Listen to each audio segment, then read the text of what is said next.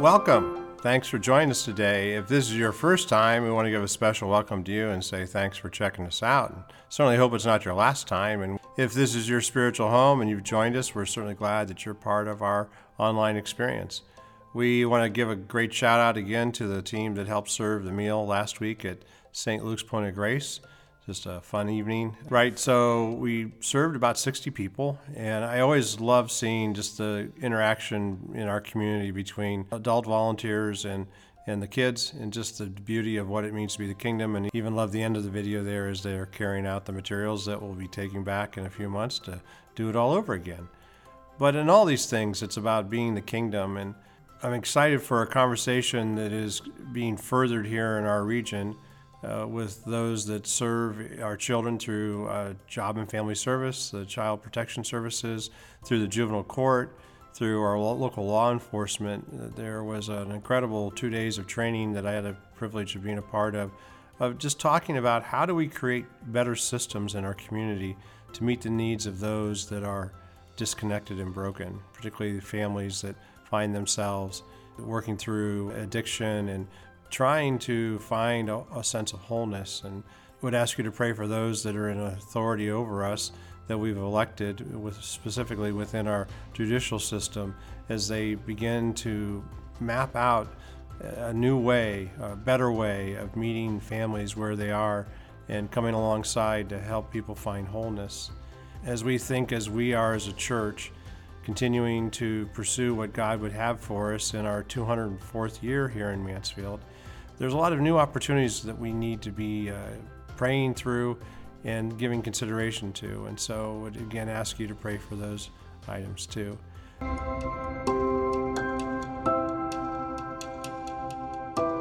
We are in our second week here in this series. Last week we talked about just the idea of what it means to bear witness. One thing in particular that comes against us, our sense of fear, and then the boldness that we should have as we lay out the hope of the gospel of what it means to come and see what Jesus has done and to meet him and then to be able to take it out to the world by going and telling. And this week, what I want to look at specifically is this idea of our words, uh, how the power of our words can have a tremendous impact. As we think about the power of words, I'm reminded of uh, an amazing author, uh, Ann Voskamp, who says that we should only speak words that make souls stronger, that we should only speak words that make souls stronger. I want to unpack that a little bit here as we go through by looking at some scripture, three scripture passages I want us to ponder as we think about the impact of our words. The first verse to give consideration is Proverbs 15:1, which says this, "A gentle answer turns away wrath." Now you think about where we've been over the last couple years, right?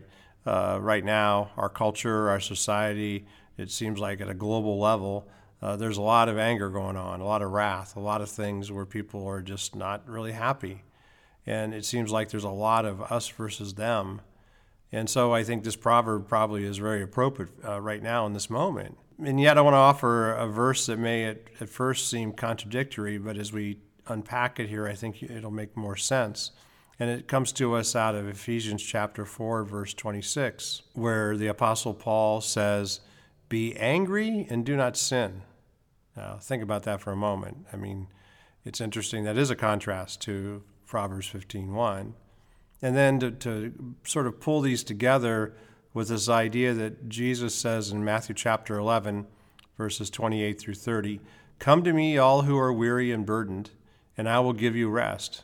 Take my yoke upon you and learn from me, for I am gentle and humble in heart now, we're going to pay attention to that word gentle, but we'll come back to that in a moment.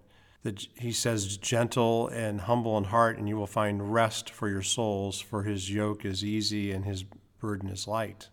As we, we mentioned last week, the dumpster fire that seems to be burning in our culture. I was reminded by someone who had shared that they had seen pictures of uh, porta potties burning, and that those porta potties uh, were the scent came from that fire if there could be a scented candle that represents our time period, it would be that. And so it's because it's been a couple incredible years that have been incredibly difficult. And so when you think about just where we've been, just all the disconnect that's been in our culture, this idea of how do we bear witness to our neighbors about the hope of the gospel it's going to take an understanding of our words and, and how we live those words out with each other to help people come and see and go and tell. And at the same time, I think many have suggested that we're living in the most unique of times. And yet, I want to suggest at the same time that when we look at history, uh, we look at it from the helicopter view, or even a little higher, the 30,000 foot view, just where life has come from and where life is going, that we can see that all the messiness that we currently are experiencing, that it's not changed much since the beginning. That when we hit the rewind button back to the beginning of Scripture, we find it's the same thing there, that it, it began in the garden, uh, right with Adam and Eve. And before uh, we're even into the story very far, Adam's already backpedaling after he's uh, they've sinned and trying to blame all of that's gone wrong on, on Eve and even trying to blame God. And then not too far after that experience uh, in the garden, then we have the story of Cain and Abel, where the the jealousy takes place between these two brothers, and Cain kills his brother. And it, we see that the brokenness of our culture has been since that very day, and that all of us as human beings have had to push through the difficulties of life that can uh, make life complicated. And when you think about Scripture and what it tells us, the entirety of Scripture, I think all but two of the, of the books in the Bible were written by somebody who is either a person who was enslaved or who had been in jail for their faith or who was literally running uh, for their life from people who were trying to kill them or hurt them. We can see that violence and aggression has been something that's just part of who we are as human beings. And I think it's gotten amplified in these last couple of years because of things like social media, because of things like, like the internet, that's a powerful tool.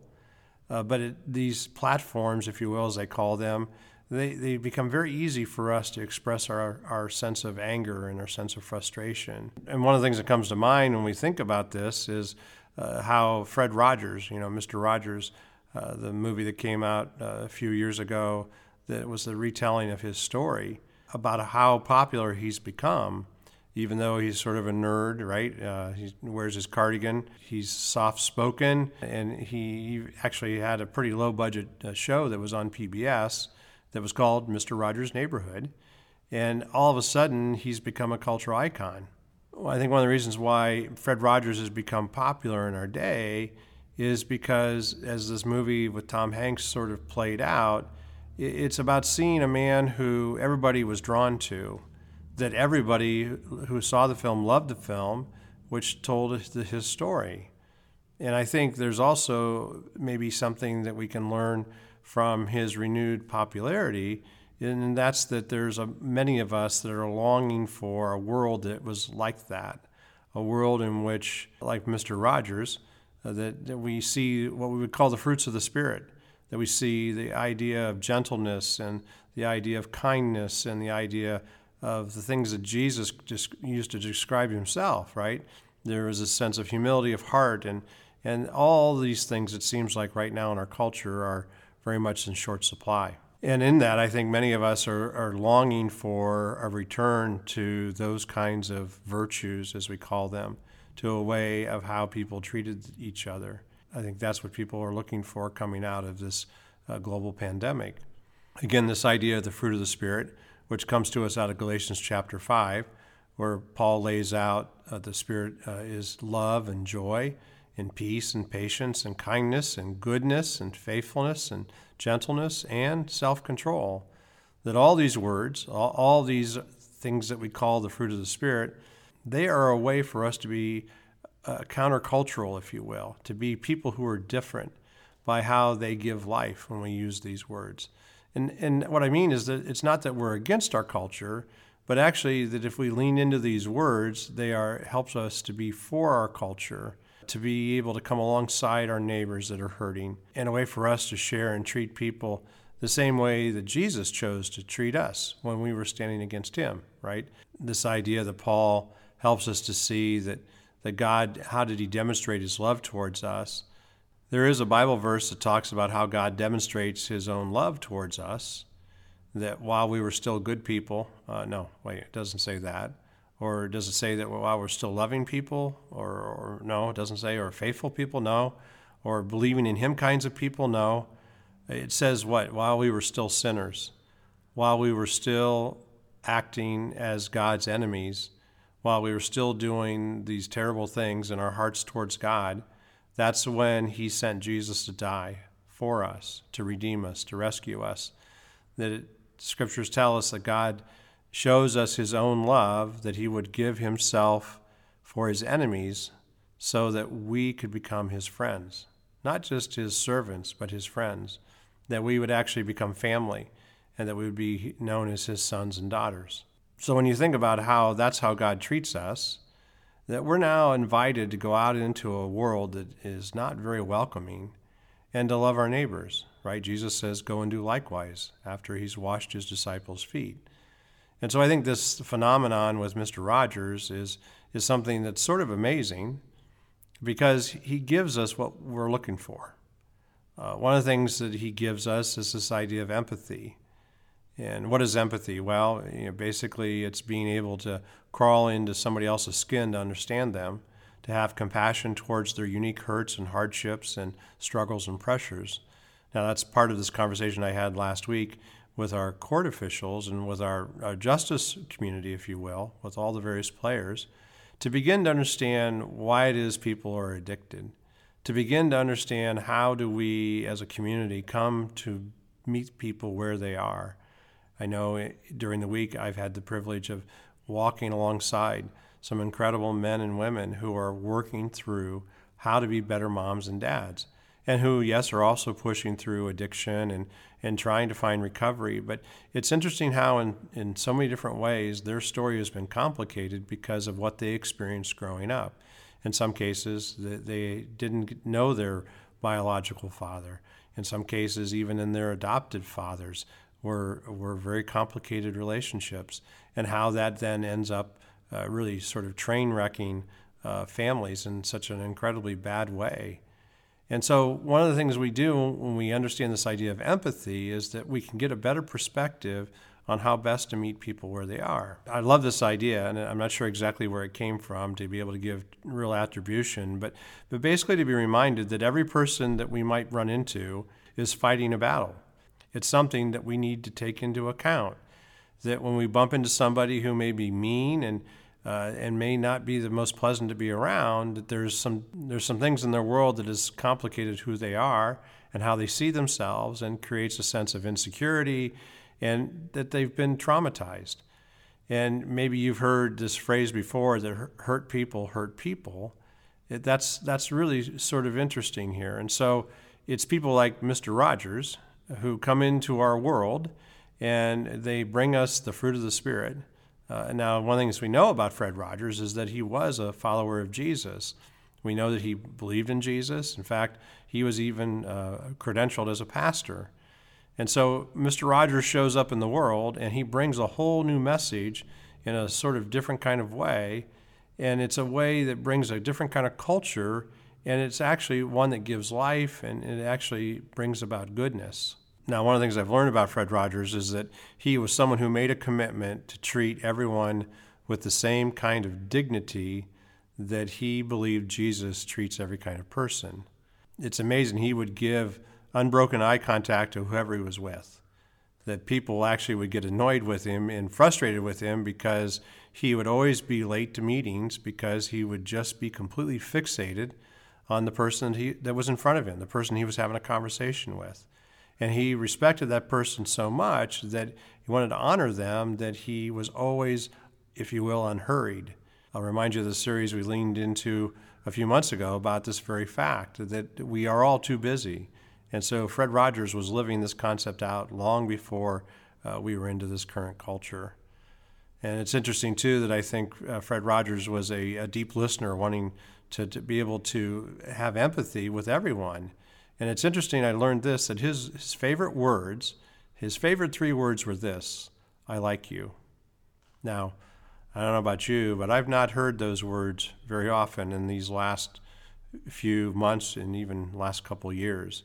I mean, how many times have you heard those words, I like you, even in the last decade? And yet, it's interesting that Fred Rogers in his life took every opportunity he could to look someone in the eye and not just say, I love you, uh, because you can love somebody and not like them. You can uh, say that you respect them, uh, but you can really not uh, be warm towards them, right? Uh, but when you hear the words, I like you, it, it, means that you matter. It means that you have dignity and worth. It means that you're, you're important to me. And so it's interesting that Fred Rogers uh, looked for every opportunity to tell people about those three words, whether it was through his television show, through the, the marvels of then uh, TV, uh, PBS, or whether it was uh, to the people he was sitting with and talking to. So, in a practical sort of way, Fred Rogers lived out that first verse I read to you a gentle answer turns away wrath. Now, we'll just look at something here from uh, the writer of the Gospel of John, uh, which is a beautiful book to read. And I, and I love John's contrarianness, if that's a, a word, because we have the synoptic Gospels, Matthew, Mark, and Luke, which you can basically read stories side by side. But John takes a whole different track. And so it's interesting. We also know that John considered himself to be uh, one of Jesus' closest friends because he's always saying that to us, right? That he was the, the disciple who Jesus loved most. And it's interesting what John records for us in his gospel is what, what is called the seven I am statements, where Jesus says these I am the bread of life, I am the light of the world, I am the door for the sheep, I am the resurrection and the life. I am the good shepherd who lays down his life for the sheep. I am the way and the truth and the life. I am divine. That's the seven I am statements that tell you a whole lot about who Jesus is, what he was like, and who he can be for each of us, right? But it's interesting in Matthew 11, there's one more I am statement that Matthew, who is a tax collector, right? And what do we know about tax collectors? Well, they weren't very well liked, were they? But Matthew knew that Jesus not only loved him, but he also knew that Jesus liked him. And it's interesting that Matthew felt empowered, just like the beloved disciple John did, to write a whole accounting of Jesus' life in what we call the Gospel of Matthew. It's, it's the first book in the New Testament. But what's interesting is it's in Matthew 11 that Jesus says, I am gentle. I am gentle and humble in heart. If you think about what Jesus offers us here, and if you want to know what God is like in a world that's sort of upside down and hostile, and again, first century Jerusalem isn't much different than the time in which we find ourselves now, with just all the secularization of our culture, we simply hear him say, I am gentle and humble in heart. So we see why then um, Mr. Rogers becomes the kind of icon he does for us, because I think Mr. Rogers teaches us more about who Jesus is and what Jesus is like. What's interesting here is I want to look at another emotion that comes out, and it's from the second verse I read. Now, I want to be clear, this isn't a contradiction. In fact, the gentleness and kindness of Jesus actually helps to complete it and helps to, to fuel it, and it's this idea of the emotion of anger. So hang on here for a moment. So, what's interesting here is the, the impulse that's behind this gentleness and kindness of Mr. Rogers and of Jesus Christ and of so many other people has been driven in part by the emotion of anger, things like grief and like sadness and like hurt. Because you see, these emotions, we call them negative emotions, but negative doesn't necessarily mean it's a bad thing. And so let's pull this apart a little bit further. Drawing on the good work of Pastor Scott Sauls, who's at Christ Presbyterian in Nashville, a recent book that he released called Gentle Answer Our Secret Weapon in the Age of Us Against Them. He said that, that the most curious question that he's gotten about his this book is from people who haven't read the book yet, but they've looked at the table of contents and it's and it's the title of chapter 5 which says gentle people do anger well. Well, that's an idea, right? What could that possibly be about? Well, basically he wrestles with how can anger be compatible with gentleness. And so he says that there's a clue here when we look at this verse from Ephesians, because Ephesians is actually quoting a place in the book of Psalms in the Old Testament that says exactly the same thing Be angry and do not sin. Now, there are some translations that say, In your anger, do not sin. If you go back to the original Greek, the Greek text says, it unmistakably says, be angry. It's actually a command and do not sin. And so it's interesting, there is a way to lose your cool without losing your character, Scott says. I mean, this is a way to take a negative emotion like anger and actually use it for good. Now, what do I mean by that? The book of Romans puts it this way says, Hate what is evil and cling to what is good. Now, those things go together. Part of hating what is evil is basically clinging to what is good. And part of clinging to what is good is to hate what is evil. Because you see, evil things are things that attack good things. Evil things are things that attack what God's purposes are. He says, whatever is lovely and excellent and praiseworthy, basically, evil wants to undermine that. That evil wants to attack that. That evil wants to wipe that out.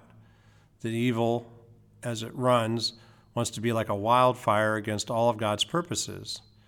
And that all that is right and true and good and beautiful, all that's excellent and praiseworthy, and kind and gentle, that evil wants to train wreck that.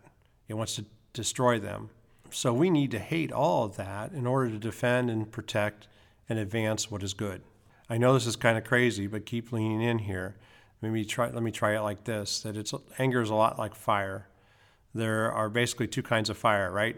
There's the kind that we see in the mountains of California uh, that rages through and destroys property and homes and even can kill people, and what it does to an entire community to take beautiful things and destroy them.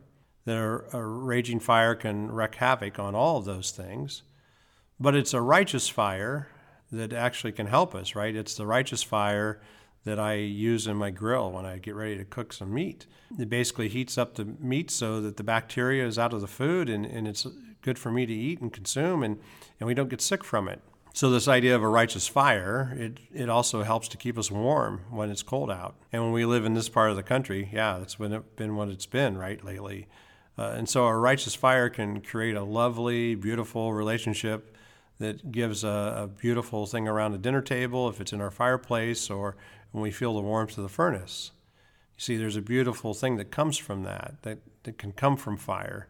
And so there's the raging version on the one hand, that's completely destructive or that we need to confront. And then there's the righteous fire, which is where it gives life and is healthy for us to use. We need more of that righteous fire in our life. I want to make a statement about Jesus, and it's a statement that uh, I've heard John Eldredge use in his teachings. It's a radical statement because there are times when Jesus appears to us as Mother Teresa, and there's times when he appears to us as William Wallace.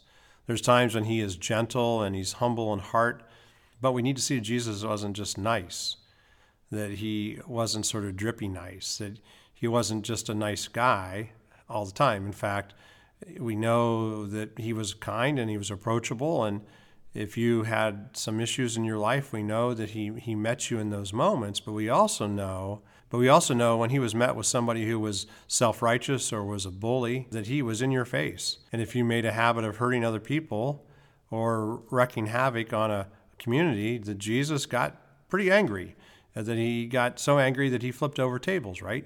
I, I think there's things that's made me angry, and, but I don't think you're going to see me go out in the community and toss tables over, although there are things that I sort of want to confront, right? Uh, but yet Jesus did that. He, he turned the tables over because he was not happy with what they had done to his temple. And I know that Jesus did that because people were corrupting the worship of God. They, they were looking at the church as a way to make money, as a, as a way to profit off of other people, as a way to direct attention towards things that would profit them instead of towards the goodness and the greatness of God. And then it's interesting here, Jesus actually gets angry at death. In John chapter 11, uh, we see that the actual meaning of the word gets a little bit lost due to our English translation. But it's interesting that we see Jesus looking at the tomb of his friend Lazarus and again, we know that the shortest verse in the Bible comes to us here where Jesus wept. We know that it also tells us that, the, as I understand it, the literal translation of that moment, of, the, of that experience for him, is that he was furious, that he was angry as a bull, if you will, uh, that he was not happy. Why? Because of what death had done, because of what death does to people who are created in the image of a holy God, and what death does to communities. It's a terrible thing. Jesus also got angry at the scribes and the Pharisees, those that were sort of trained with credentials, that where they were using their idea of religion to make themselves more powerful and to put other people in their place and to, to hold people uh, in a sense of shame and to treat people in angry and in difficult ways. And it's interesting that Jesus really opened up on them with a whole slew of words. He said, What? You are hypocrites. You are whitewashed tombs. You're blind guides. You're fools. You're sons of the devil. You're negligent. You're merciless. You're greedy. You're wicked, he says. Here's the Son of God, the Lamb of God, who is gentle and meek, and yet he is also the lion. He is fierce and strong. Paul tells us in Romans that he also is severe sometimes. Paul says, Consider the kindness and the severity of God. He is gentle and humble toward the weak, but he is also a fierce defender and protector of the weak. One of my favorite stories in the scriptures comes out of Luke chapter 7, where there's a woman who is a, a prostitute.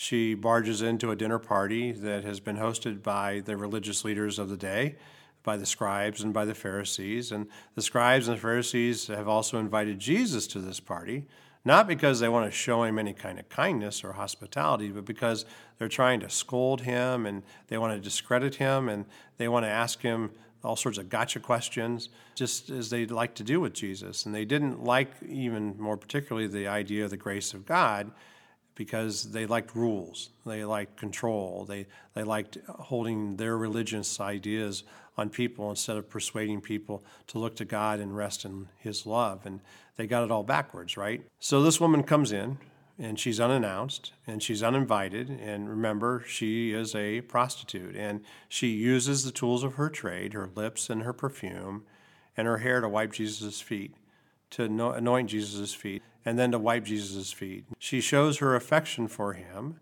in the only way that she knows how. And Jesus, what does he do with that? He graciously receives it. And the religious leaders are really ticked. They're hopping mad. And they start calling this woman all sorts of names like sinner, saying if he knew, if Jesus knew what kind of thing that she was, and if he was a true prophet, they said, he would know that this person is a sinner. But Jesus does what? He says, We're not going to treat her like a thing. We're going to treat her like a person. We're going to treat her like someone who's been created in the image of a holy God. We're not going to treat her like she doesn't belong. We're going to treat her like she is a person. And while we're talking about her, Jesus all of a sudden turns on them and says, You know, you haven't even offered me the slightest bit of kindness and, and the slightest bit of hospitality. And yet, this woman, as she has come in from the very moment, she has expressed nothing but love and affection for me.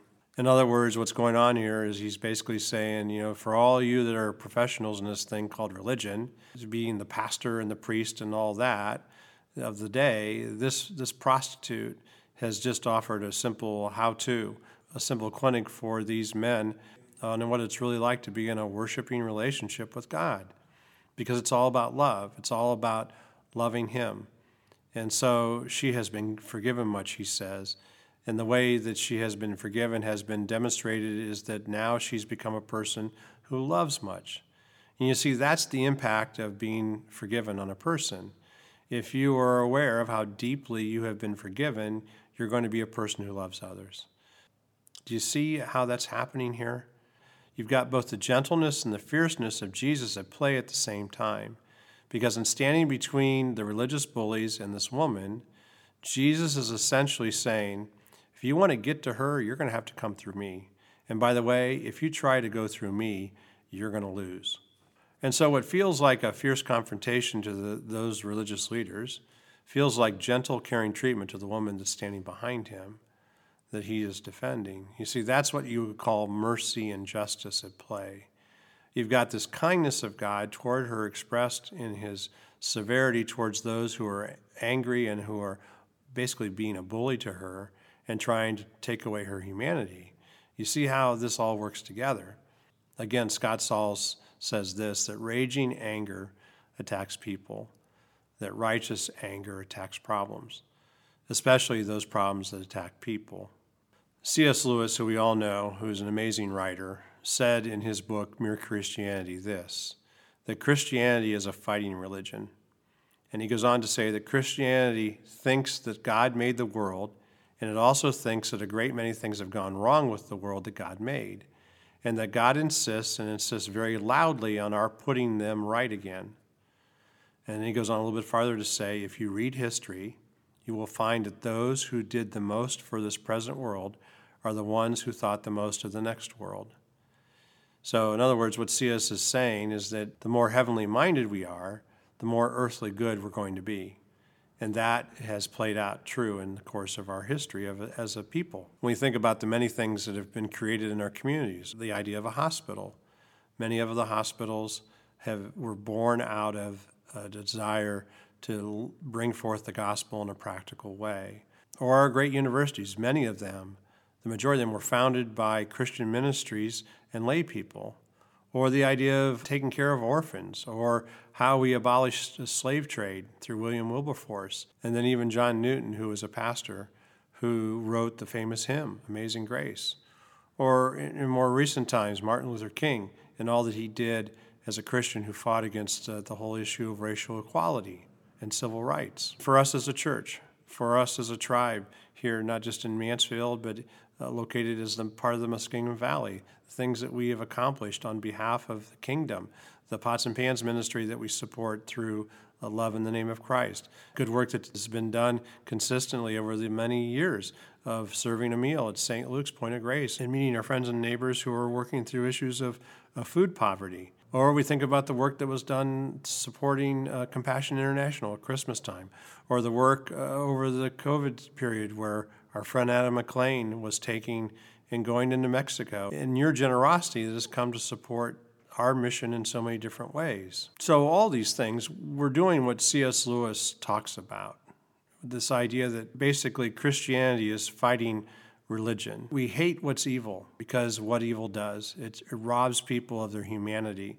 We hate evil because it takes from good people, it takes from good places. That evil takes and steals the world that God so loved. And so we are called to hate evil. And so we do good as our response to that when it comes in front of us. Let me come back to Mr. Rogers for a second. Many people are surprised when you read the biography of Fred Rogers to find out that this much about him, that, that you learn that he, behind his gentleness, behind all that he was as a person, and his kind hearted demeanor was anger and hurt. Because when he was a young boy, Fred Rogers was bullied for being a person that was overweight. Can you imagine Mr. Rogers being overweight? That's not the guy we saw on TV, was it?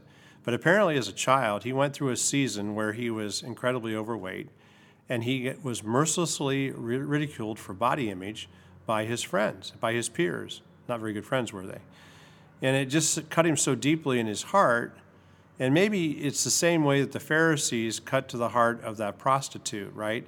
As they started scolding her and shaming her and dehumanizing her with her words. And so Fred Rogers, out of his anger and hurt because of how he was treated, and over the way that so many children were treated, he made a vow to himself that he would do everything he could to protect the dignity of children, that he would do everything that he can with his own power to make sure that children are not made to feel the way he was made to feel when he was a child. That's how the kindness of Fred Rogers was born. That's how God took his wound that was in Fred Rogers' life, and it turned him into a healer. I want to lean in here with these words again from Ann Voskamp as she reminds us that we should only speak words that make souls stronger. We need to be reminded, too, that we need to be kind because there's people we're going to meet today who are fighting battles that we're not aware of. As we bear witness to, to all that Jesus has done, as we come and see and then we go and tell, may we be a people who can become angry about the right things, that our anger would be appropriate, and that we can grieve and we can feel sadness and we can feel hurt, that we can leverage it all to be the kinds of neighbors that bring life and that bring into the world the kind of stuff that Fred Rogers did in the name of Jesus. And so, with that, let's pray. Father, we're grateful for your love and your mercy. We're grateful for all that uh, the life of Fred Rogers models for us, and even more particularly the life of Jesus. And so may we be a people who uh, understand the words that we say and the life that we can bring to each other in all things. And we just pray it in your strong name together. Amen.